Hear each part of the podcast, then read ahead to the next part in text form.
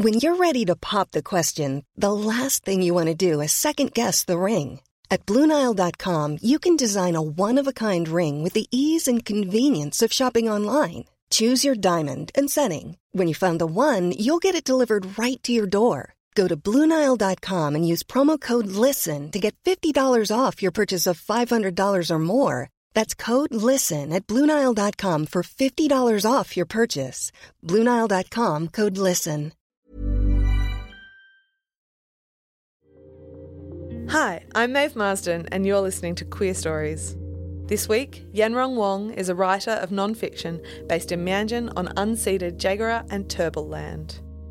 Her work has appeared in many print and online publications, including The Guardian, Meanjin, and Griffith Review. And she's currently working on her first full length manuscript, Things Left Unsaid. She performed this story at the Brisbane Powerhouse. I hold grudges. It's probably not the best trait to have, but my memory is long, and while I try my best to be kind and generous and caring, there is a part of me that is cold and unforgiving. it's true.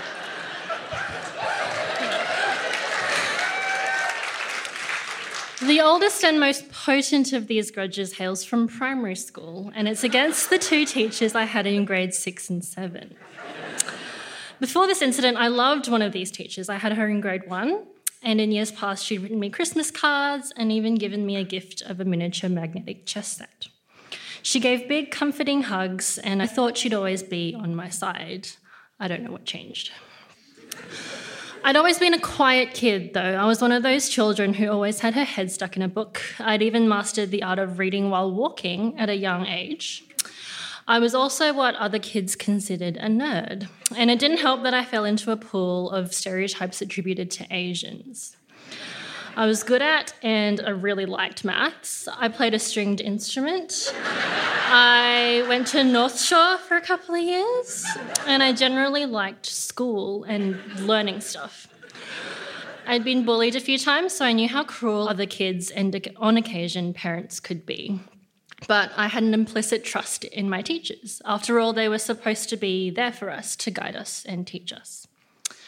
In any case, the non human stars of this grudge are a can of deodorant and a copy of Heinemann's Atlas, which first appeared on our mandated book lists in grade four.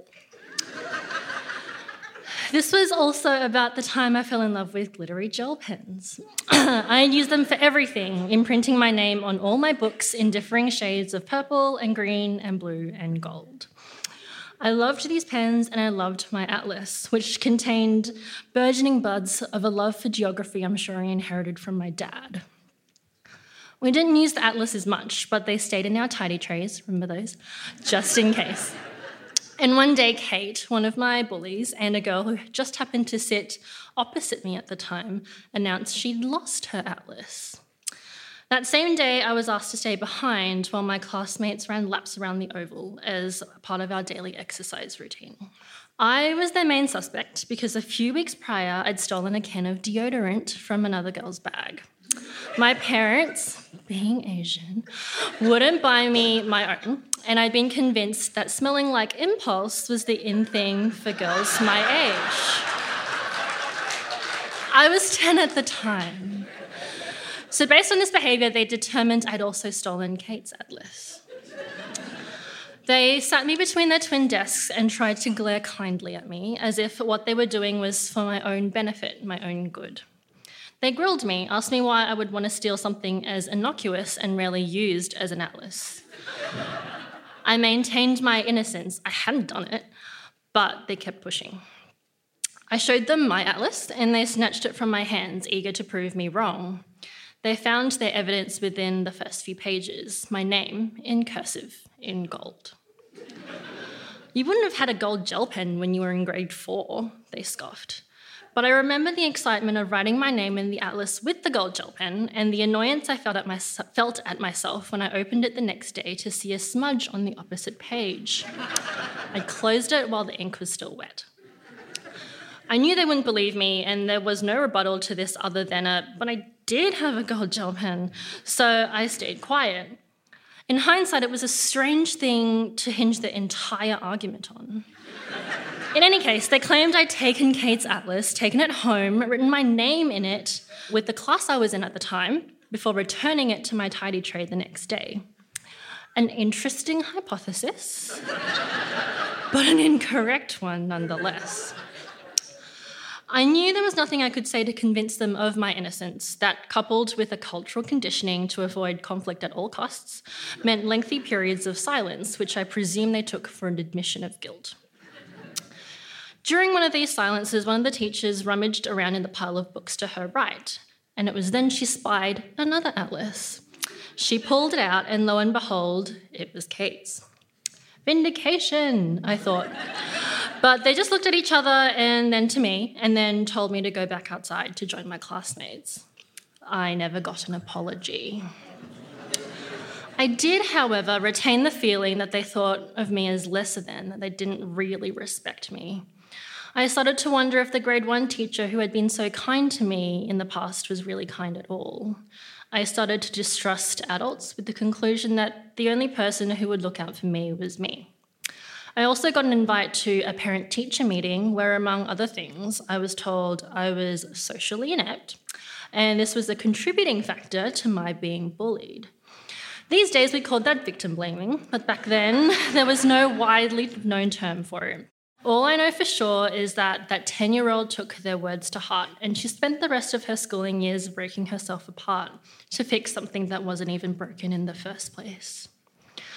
I wanted to ask for an apology, to demand one, but 10 year old me didn't know how to ask for the things she wanted or even the things she was owed. I'd been scared into submission so many times that I didn't even know I was allowed to ask for these things. And that's before we go into the power dynamic inherent in an Asian girl trying to confront two middle aged white women who already hold a position of power in her life.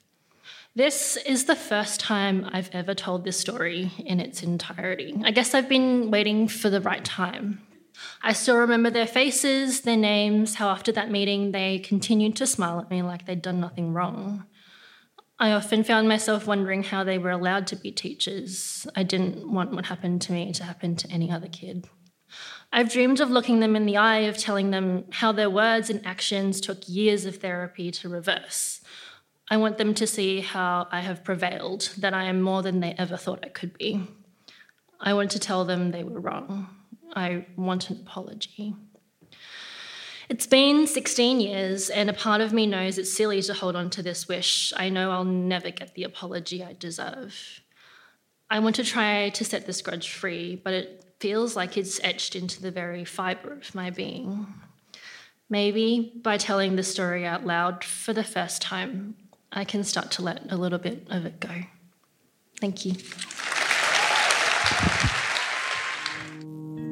Thanks for listening. Please rate, review, and subscribe to the podcast. Follow Queerstories on Facebook for updates and me, Maeve Marsden, on Twitter and Instagram.